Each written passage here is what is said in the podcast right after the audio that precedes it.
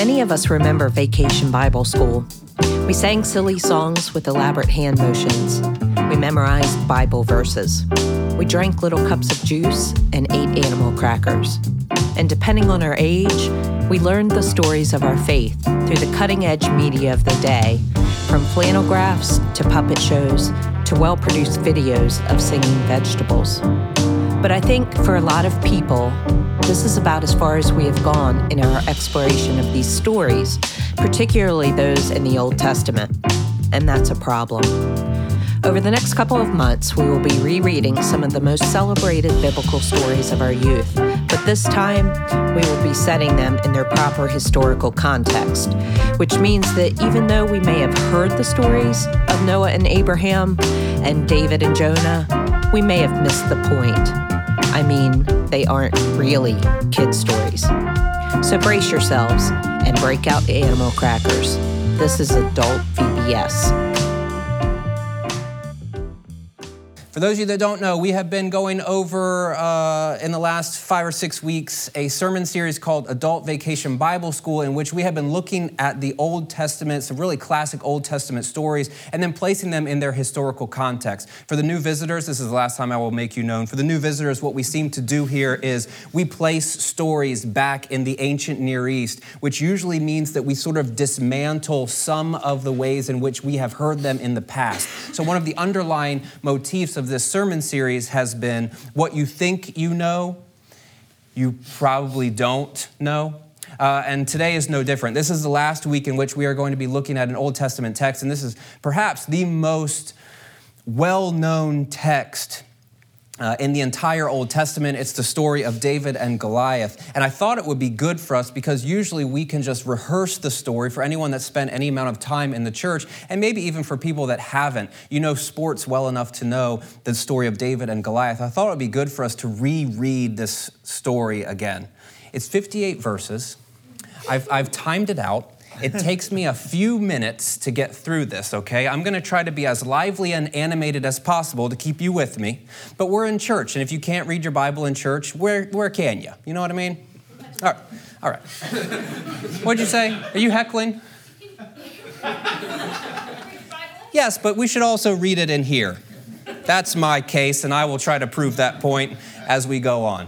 This is the story of David and Goliath from 1 Samuel chapter 17. If you have a Bible and you'd like to follow along, go for it. I will be reading from the Common English Bible. It is on U YouVersion, and it's become one of my top three translations I've been looking at here recently. All right, so this is verse 1. The Philistines assembled their troops for war at Socoh of Judah. They camped between Socoh and Azekah at Ephes Dammim. Saul and the Israelite army assembled and camped in the Elah Valley, where they got organized to fight the Philistines. The Philistines took positions on one hill, while Israel took positions on the opposite hill. There was a valley in between them. A champion named Goliath from Gath came out from the Philistine camp. He was more than nine feet tall. Side note here, there's a lot of discussion as to how tall Goliath actually is. The Septuagint, which is a Greek translation of the Old Testament, places him more at like six and a half feet, but people are varying uh, on how tall he actually is, anywhere from six and a half feet to eight feet to nine feet. Okay, he had a bronze helmet on his head and wore bronze scale armor weighing 125 pounds. He had bronze plates on his shins and a bronze scimitar hung on his back. His spear shaft was as strong as the bar on a weaver's loom, and its iron head weighed 15 pounds. His shield bearer walked in front of him. He stopped and shouted to the Israelite troops, Why have you come and taken up battle formations? I am the Philistine champion, and you are Saul's servants. Isn't that right? Select one of your men and let him come down against me. If he is able to fight me and kill me, then we will become your slaves. But if I overcome him and kill him, then you will become our slaves, and you will serve us. I insult Israel's troops today. Very forthright, Goliath. He'll let you know exactly what he's doing in the moment that he is doing it. The Philistine continued, Give me an opponent and we'll fight. When Saul and all Israel heard what the Philistines said, they were distressed and terrified. Now, David was Jesse's son, an Ephraimite from Bethlehem in Judah, who had eight sons. By Saul's time, Jesse was already quite old and far along in age. Jesse's three oldest sons had gone with Saul to war. Their names were Eliab, the oldest, Abinadab, the second oldest, and Shammah, the third oldest. David was the youngest. These three older sons followed Saul, but David went back and forth from Saul's side to shepherd his father's flock in Bethlehem. I may or may not come back to this, but this is an important uh, editorial note about David going back and forth. Okay, so just tuck that one in the back of your mind for a moment. For 40 days straight, the Philistine came out and took his stand, both morning and evening. Jesse said to his son David, Please take your brothers an ephah of this roasted grain and these 10 loaves of bread. Deliver them quickly to your brothers in the camp, one of my favorite verses in the Bible. And here, take these 10 wedges of cheese to their unit commanders. cheese, you know? It's tasty, right? Who's with me? Okay. Find out how your brothers are doing and bring back some sign that they are okay. They are with Saul and all the Israelite troops fighting the Philistines in the Elah Valley. So David got up early in the morning. He left someone in charge of the flock. David does this a couple times in the story. He's leaving the things that he is to care for in the possession of someone else. He leaves the flock in charge of uh, someone else and loaded up and left, just as his father Jesse had instructed him. He reached the camp right when the army was taking up their battle formations and shouting the war cry. Israel and the Philistines took their battle formations opposite each other, remember, on opposite sides of these hills. David left his things with an attendant and ran to the front line. This is his cheese and his provisions for his brothers. When he arrived, he asked his brothers how they were doing. Right when David was speaking to them, Goliath, the Philistine champion from Gath, came forward from the Philistine ranks and said the same things he had said before. And David listened. When the Israelites saw Goliath, every one of them ran away, terrified of him. Now, this is an editorial note about something that has already happened in the past. Now, the Israelite soldiers had been saying to each other, Do you see this man who keeps coming out? He keeps coming out to insult Israel. The king will reward with great riches whoever kills that man. The king will give his own daughter to him and make their families exempt from taxes. David asked the soldiers standing by him, What will be done for the person who kills that Philistine over there and removes this insult from Israel? Who is that uncircumcised Philistine anyway that he can get away with insulting the army of the living God? This is some language that's uh, pervasive throughout the Old Testament where Israel is the covenanted people. They are in relationship with God, and the sign of that is for the males to be circumcised. So to call someone an uncircumcised Philistine is to say you are outside of the family, okay? Then the troops repeated to him what they had been saying. So that's what will be done for the man who kills them, they said, as if they're just tacking on to, the, uh, to what they have already said to David. When David's oldest brother, Eliab, heard him talking to the soldiers, he got very mad at David. Why did you come down here? He said. Who's watching those few sheep for you in the wilderness? I know how arrogant you are and your devious plan. You came down just to see the battle. I love David's response here.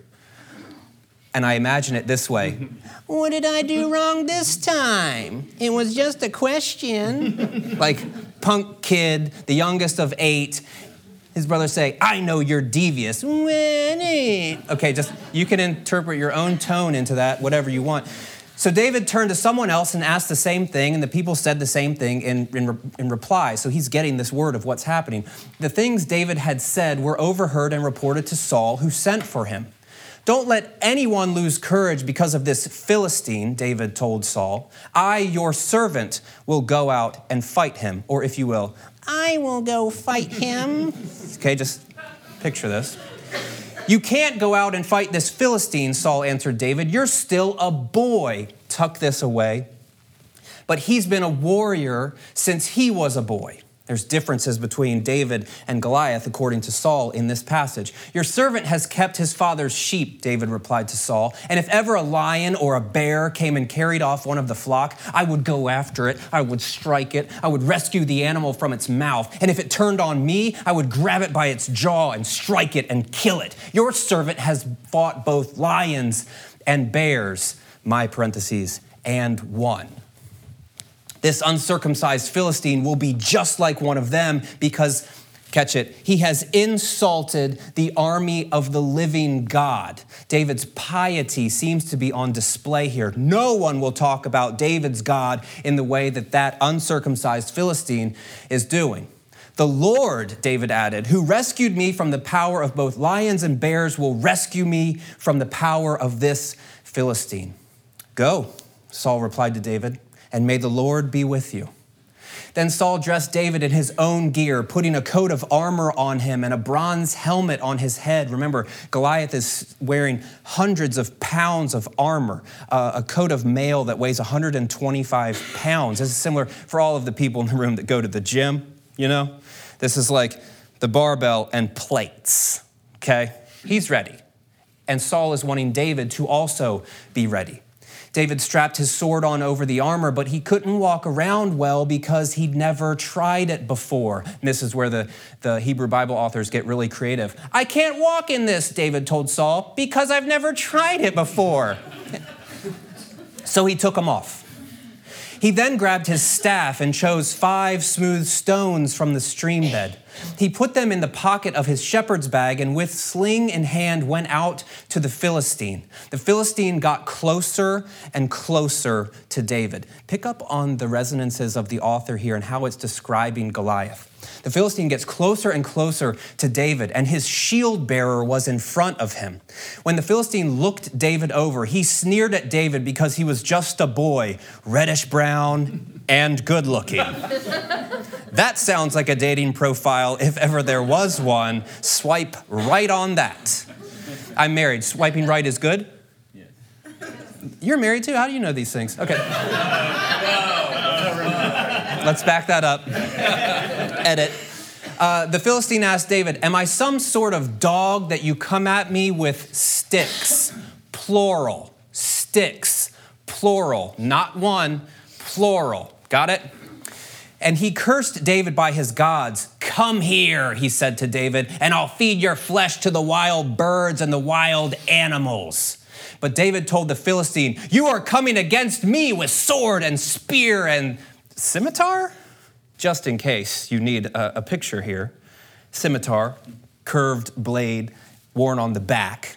You are coming against me with sword, spear, and scimitar, but I come against you in the name of the Lord of heavenly forces the God of Israel's army, the one you've insulted. Today the Lord will hand you over to me. I will strike you down and cut off your head. Today I will feed your dead body and the dead bodies of the entire Philistine camp to the wild birds and the wild animals. Or, I mean, I guess you could, today I'm to feed your dead body and, you know, just however then the whole world will know that there is a God on Israel's side, and all those gathered here will know that the Lord doesn't save by means of sword and spear. The Lord owns this war, and he will hand all of you over to us the Philistine got up and moved closer to attack David, and David ran quickly to the front line to face him. David put his hand in his bag and took out a stone. He slung it, and it hit the Philistine on the forehead. The stone penetrated his forehead, and he fell face down on the ground. We don't know if he's dead yet or just unconscious, but things are going to get a little bit more hairy here. And that's how David triumphed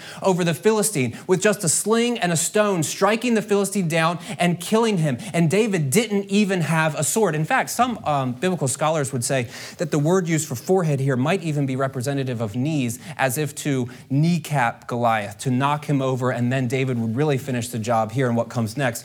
Then David ran and stood over the Philistine. He grabbed the Philistine's sword, drew it from its sheath, and finished him off. Then David cut off the Philistine's head with the sword. When the Philistines saw that their hero was dead, they fled. The soldiers from Israel and Judah jumped up with a shout and chased the Philistines all the way to Gath and the gates of Ekron. The dead Philistines were littered along the Sha'arim road all the way to Gath and Ekron. When the Israelites came back from chasing the Philistines, they plundered their camp, and David took the head of the Philistine and brought it to Jerusalem, but he put the Philistines' weapons in his own tent. Now, when Saul saw David go out to meet the Philistine, he asked Abner, the army general, Abner, whose son is that boy? As surely as you live, your majesty, I don't know, Abner replied. Then find out whose son that young man is, the king replied. So when David came back from killing the Philistine, Abner sent for him and presented him to Saul. The Philistine's head was still in David's hand. That's a, that's a pretty boss maneuver there. what were you saying about the armor I needed? Okay, just tuck it away. In the story, okay? I'm a pacifist, but in the story, okay. The Philistine's head was still in David's hand. Saul said to him, Whose son are you, my boy? I am the son of your servant Jesse from Bethlehem, David answered. The word of God for the people of God. 15 minute Bible reading. How you doing? We've got, we've got a ways to go here. We know this story, though, do we not? We're familiar with this story, especially for anybody who has any sort of proclivities towards American sports. We love David and Goliath and the analogies that flow from it. We think about the miracle on ice back in 1980. We think about the 1983 NC State Wolfpack led by Jimmy V dethroning Phi Slamma Jamma. We also might think about the Mississippi State Bulldogs knocking off the UConn women's team, who were riding a 111 game winning streak on the last four national championships. That girl hit a buzzer beater in overtime to beat them and win the championship. That was a David and Goliath story, if ever there was one. We've got Buster Douglas knocking out Mike Tyson as a 42 to 1 underdog. We've got Holly Holm kicking Ronda Rousey right in the face. Again, pacifist. Okay, so no one was expecting this for the New England fans. We've got a couple just for you. We've got David Tyree with that little piece of bubble gum on the top of his head, slamming the football down after Eli had, had been all over the place and just chucked one up. And Super Bowl champs, the Philadelphia Eagles, led by one Nick Foles. Can you still meet Jesus here today? Fly, Eagles, fly. David and Goliath is typically read as an underdog story where you have people that are not uh, meant to win ending up winning against all odds. And not only that, it's, it's usually a good versus evil story. It's a God versus Philistine story in 1 Samuel chapter 17. We have this punk kid, David, who's the youngest of, of eight brothers within a family, who shows up with a staff and a sling He's a shepherd. Nobody's expecting him to be anything that he ends up becoming. So we end up importing all sorts of things into this story. And even David, within this text, he starts evoking the power of God to be the one who leads this charge. He says, You're coming against me with sword and spear and scimitar, but I come against you in the name of the Lord of heavenly forces, the God of Israel's army, the one that you've insulted. He's basically saying, God is the one who is behind this work. I am his mere messenger. And we have the punk kid versus the maybe six and a half foot to nine foot giant who has no chance, according to any commentators of the day or odds makers of the day. Yet, this is what happens. David defeats Goliath. And in the canon of American understanding, this is what we, what we do with this story. This is how we read it as an under, underdog tale. But let's get contextual here for a minute, because within the ancient Near East, we have to know something about warfare in order to understand what is really going on in this particular passage. Now, you have three different divisions of an army. You have the heavy infantry, these are the big guys. These are the guys all decked out in armor that move pretty slowly, and they can withstand the, um, the charges of, say, a cavalry, which we'll see here in a moment. Because when they are standing in formation, they can have their pikes together, their, their big spears together, and ward off the advancements of any sort of chariotry or horses. So we have the heavy infantry that are really suited for hand to hand combat. They want to be close to someone so they can just grab them and so we've got the heavy infantry, we've got the cavalry here, which is people on horses and chariots that are moving around. They're very uh, fast and they're attempting to make space for the heavy infantry. And then we have the light infantry as the third division of the army. Now, the light infantry would be the projectile warriors.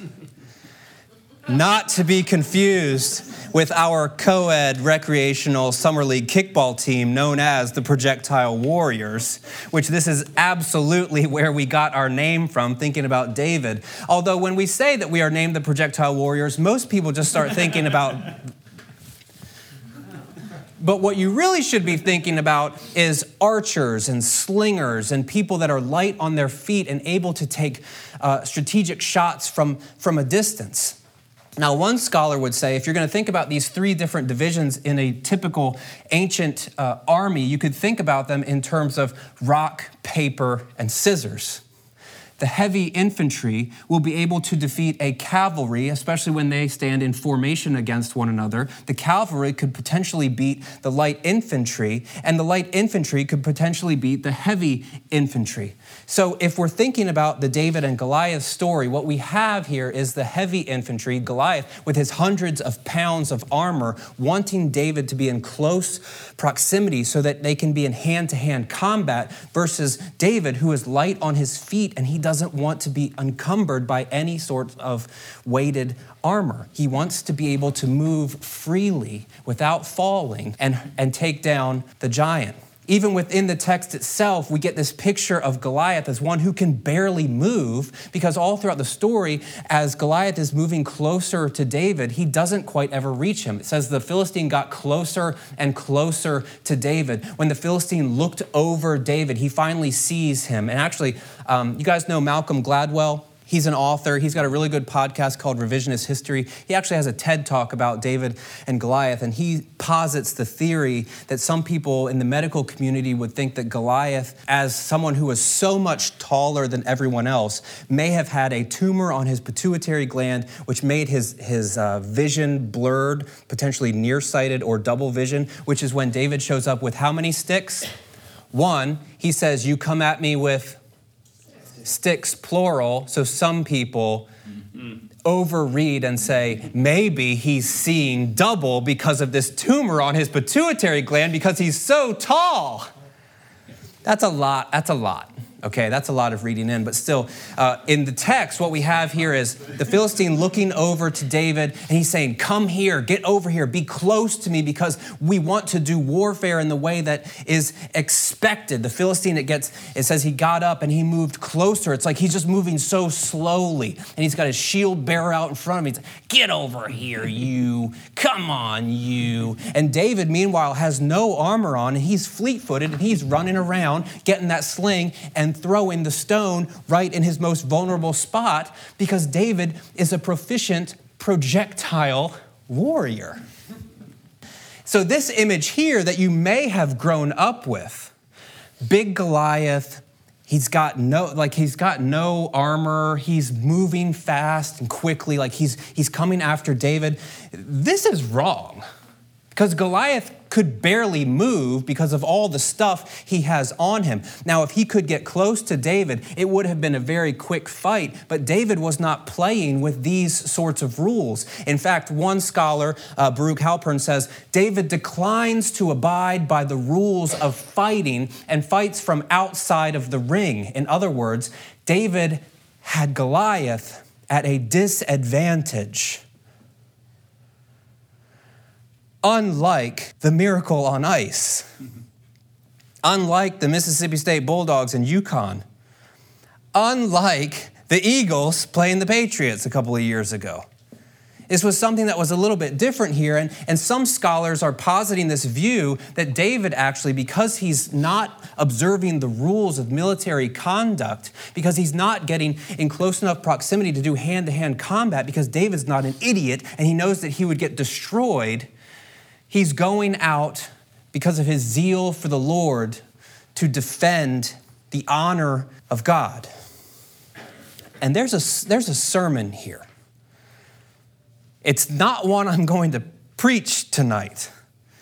But there's a sermon here where David is shirking um, the expectations of the day in order to stand up for who God is. In fact, Gladwell even says giants are not as strong and powerful as they seem. And sometimes the shepherd boy has a sling in his pocket. Sometimes we take ourselves out of the fight with our giants. But another individual, that's, that's me. yeah, okay, Malcolm, but this story is not about our giants. It angers me when people preach about David and Goliath and they come to you and say, What's your spiritual giant? What do you need to slay today with your slingshot? That's not what this story is about at all. It's telling us something about David's character, the type of person that he is. And let me just give you a spoiler David is not the best character in the Old Testament. We read through the lenses of David as a guy of, after God's own heart, but if you really just look at what he's doing, he is defecting from his people. He is in cahoots with the Philistines later on. He's, he's engaged in warfare against his own people. It's not very pretty, okay? But we'll leave that there for a moment. But this story is telling us something about David's character, and in turn, it's telling us something of the better David who is to come, namely Jesus. I want you to, to tuck that one away because that's where we're going to end up going, but we're not quite there yet. So this is an underdog story? No, not, not really, not even close. Now, if we're going to undo this, because if you've come into this space today and you've thought, yeah, David and Goliath, he's like, he's a little shepherd boy, he's a little punk kid, he had no business winning. Actually, yeah, he was going to win because he was more proficient at his artillery and was able to not observe the rules, and he was placing himself in a, in a, in a, a, a good opportunity for him to win. That's an undoing of maybe what you've heard as a kid I'm going to undo something else. And I need you to stick with me because it might, it might sting a bit. And God bless you, new visitors. what a day, you know? What a day. Okay.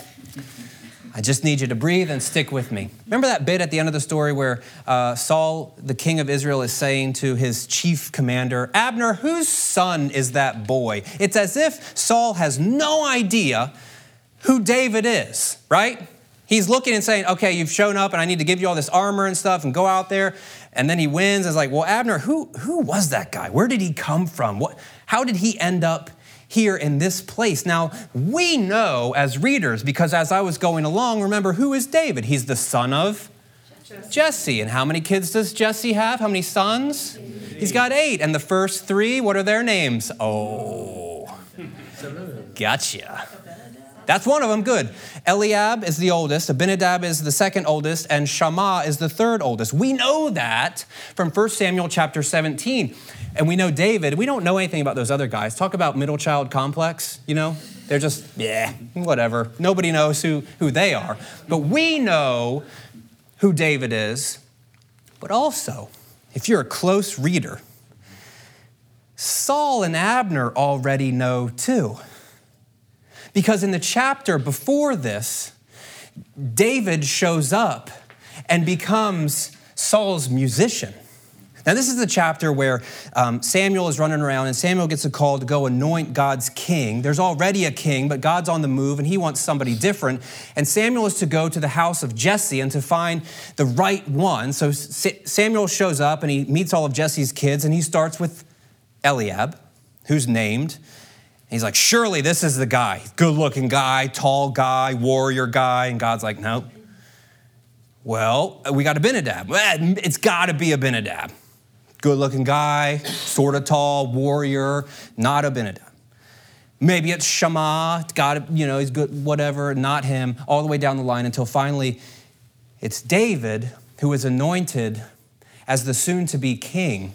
Meanwhile, the spirit, it says, is leaving Saul, and that he is actually being tormented by another evil spirit. And whenever he's tormented by an evil spirit, what does he want to do to relax? This is pre Xanax, okay? So that's not going to help him. He wants somebody to play the lyre, somebody to play a stringed instrument. And one of his men says, I know a guy. See, there's this guy named Jesse, and he's got a boy named David, and he's really good at the lyre. So if he would just come and, and hang out with you, then maybe you would relax when this spirit takes over And so he does. And when he's first introduced to Saul, it says that he is a warrior who can also play the guitar sort of instrument. Saul, in the text, already knows David. But then in 1 Samuel 17, we have a totally different picture of who David is. It's as if Saul doesn't know that he exists. We have these two traditions hanging out right next to each other. In fact, Joel Baden, who's an Old Testament professor at Yale, says the David we meet in the first two chapters of his story, in 16 and 17, is the David of our cultural memory, the David we hold on to in popular imagination. And yet, despite their cultural resonance, Despite the complete picture of the faithful hero they paint, when we try to read these two stories as a narrative history of David's youth, something is fundamentally askew. You're sitting down, okay? To put it bluntly, he says, both stories cannot be true as they are told in the Bible. We have these two pictures of who David is that are sitting right next to each other and they seem to be in conflict. It's getting shaky. It's about to get worse, okay? I just need you to hang with me for seven minutes. My mom is giving me a face like, you better tie this up for me, son. I will do my best, Mom, but I can't make you any promises. The most familiar story of the Goliath tradition is in 1 Samuel 17. It's the one that I spent 15 minutes reading to you. It's Goliath, it's Goliath, the big guy in all this armor, and David, the little guy, running around, maybe squeaking around, and he's not really, you know, ah, what am I doing? Like that kind of situation. Um, but we also have another tradition in 2 Samuel 21 that also talks about Goliath. This is going to make you mad. Are you, are you going to be okay? I don't know. You don't know either. You're okay right now, but this is the text from 2 Samuel chapter 21. It says, In another battle with the Philistines at Gob, different place name, Elhanan, son of Jair, the Bethlehemite, killed the brother of Goliath, the Gittite, who had a spear like uh, with a shaft like a weaver's rod. We've heard this language before, yes? And right now, there's really no problem with this, right? Who does Elhanan kill? the brother of Goliath. This is where it gets dicey, and this is where you're going to take your Bible and throw it against the wall. But don't do that, okay? It's still good, all right? The Hebrew doesn't have the brother of. The Hebrew is best read as in another battle with the Philistines at Gob, Elhanan, son of Jair, the Bethlehemite, killed Goliath, who had a big old spear the size of a weaver's rod, which is the same language that's used in 1 Samuel 17. This is our Bible. Okay, this is our Bible. I want us to be able to celebrate it, to, uh, to love it, but also to be honest with what it's saying to us. And on the face of this, is this a problem? Yeah, because in 1 Samuel 17, we've got David defeating Goliath, whose spear was really big. And then in 2 Samuel 21, we've got another guy who's defeating Goliath, whose spear was, was really big. And then we get another tradition in 1 Chronicles. Now, the thing you have to know about Chronicles is this Chronicles is a retelling of Samuel Kings. And it's a retelling that happens much, much, much, much, much, much later.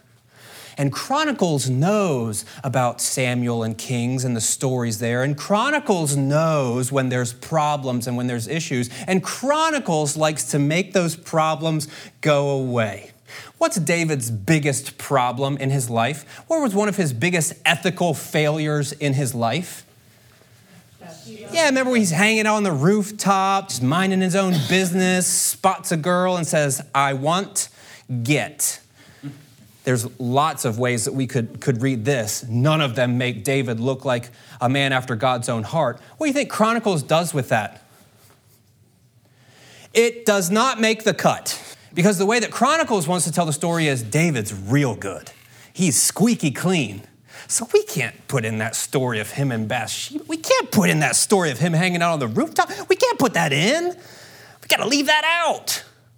So, the way that Chronicles is attempting to make these things go together is they're doing just that. They're trying to make them go together. Now, with the background here of that happening, this is what we have in Chronicles. It says, In another battle with the Philistines, Elhanan, son of Jair, killed, now we have a name, killed Lahmi, the brother of Goliath the Gittite, who had a spear with a shaft like a weaver's rod. Now, most scholars would say that there is no way on earth that this text is meaning to say Lahmi as a real personal name. Most people will say that this is based on a misreading of Bethlehemite, which has the same consonants in this construction. They're all saying that Chronicles is attempting to make sense of the, the problem between Elhanan and, and David killing Goliath. So they insert this guy in order to make it all go away. You okay? Again, this is Joel Baden. Surely one of the two accounts is a duplicate of the other. The question then becomes which story is original and which is the duplicate? It hardly seems likely that anyone would think to take a story originally about David and retell it with a different protagonist, especially a protagonist who is otherwise a non entity in the Hebrew Bible if David really did this, there's no way on earth that anyone would ever say that Elhanan did this. It doesn't make any sense. It's equally unlikely, he says, that anyone would take a very full narrative of David's victory and reduce it to a single verse. It just wouldn't happen. Another scholar says this of the same uh, problem that we're looking at in the text. He says, of the two reports, the story of Elhanan killing Goliath may well be more plausible. In the literary shaping of the story of David, a triumph originally attributed, perhaps with good reason, to Elhanan was transferred to David and grafted onto the folktale pattern of the killing of a giant or an ogre by a resourceful young man. You've heard all those stories, right? Of a resourceful young man killing a giant or an ogre. Nope, okay. The writers use this material, as we have seen, to shape a vivid and arresting portrait of David's debut. In other words, Elhanan was the guy, and then the authors say, This is a really good story. Let's give it to David instead to make him look better than what he is. Most likely, another uh, scholar here says, most likely storytellers displaced the deed of killing Goliath from the otherwise obscure Elhanan onto the more famous character David. The story, as it was told, was invaluable for delineating David's character. So we have all of these scholars uh, from the, the three that I quoted, actually, all three of them, Jewish scholars, looking at this passage saying Elhanan in the tradition was probably the one that killed a really tall guy named Goliath.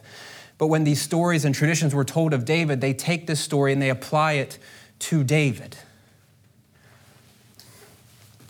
And you might be sitting there saying, Why are you doing all of this?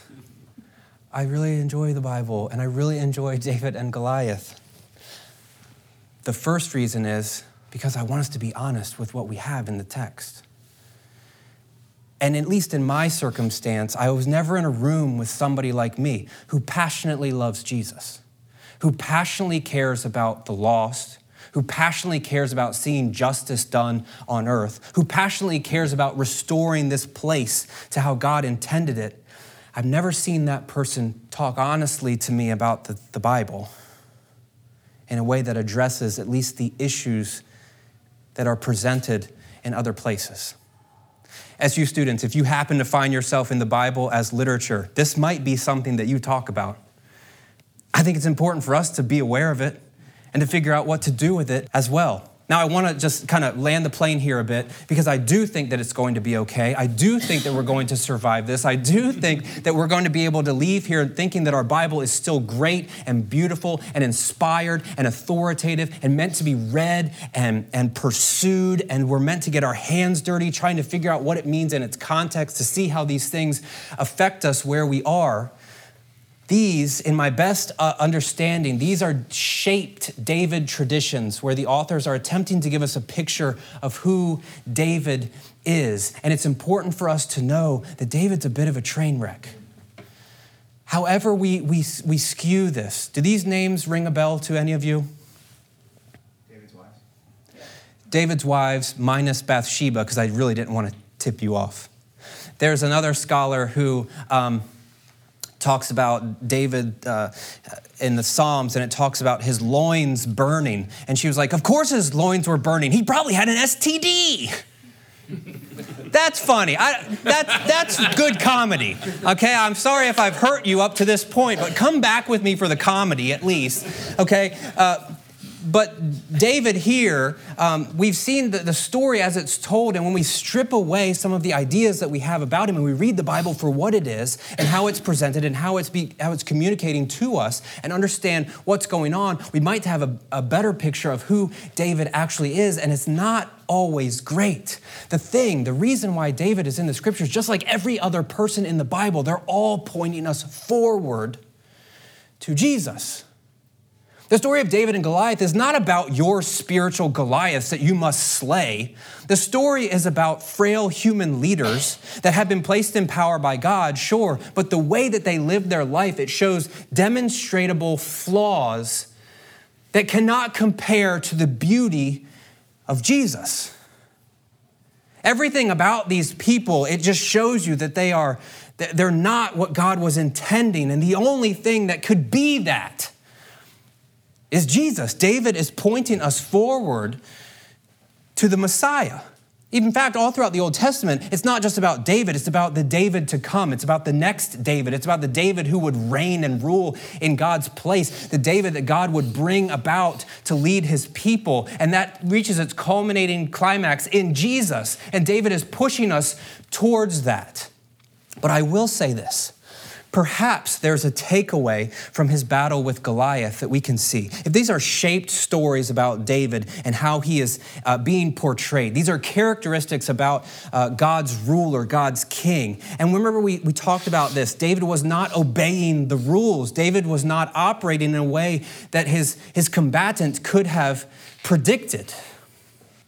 If David's pointing us forward, perhaps this is giving us a small image of Jesus, who also did not participate according to the rules of his time.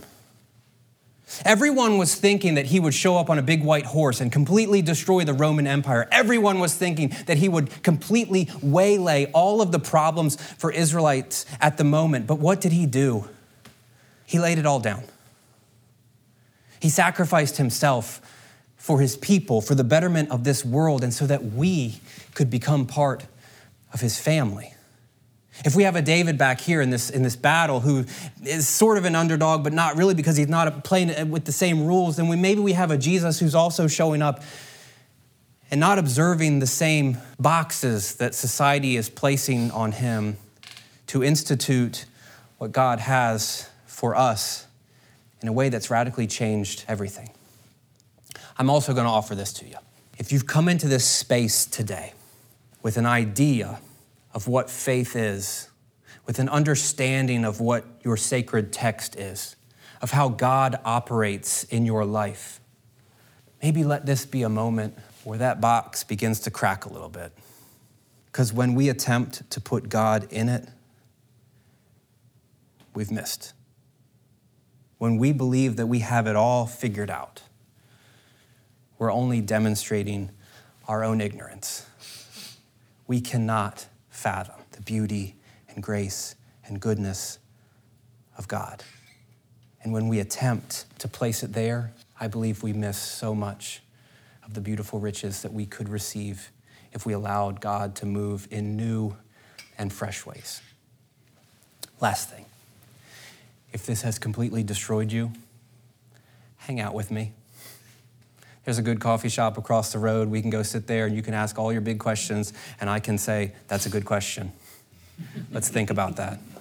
And at the end of that conversation, what we can do. If you've been here for two hours, or if you've been here for two years, what we can do at the end of that conversation is celebrate the risen Jesus together, who gives us life and gives us hope. Thanks so much for listening to this episode of TRP's weekly podcast. If you live in or near Salisbury, Maryland, come join us for one of our Sunday services. We'd love to meet you. If you're interested, you can get more info on our website, restoresby.org, or on our Facebook page, facebook.com slash restoresby. If you're a regular listener, thanks for coming back. If you've benefited from what we do and would like to support us, you can share all your kind words and good vibes with the world by rating us on iTunes. Or, if you're so inclined, you can give financially at give.restoresby.org. We'll see you next week.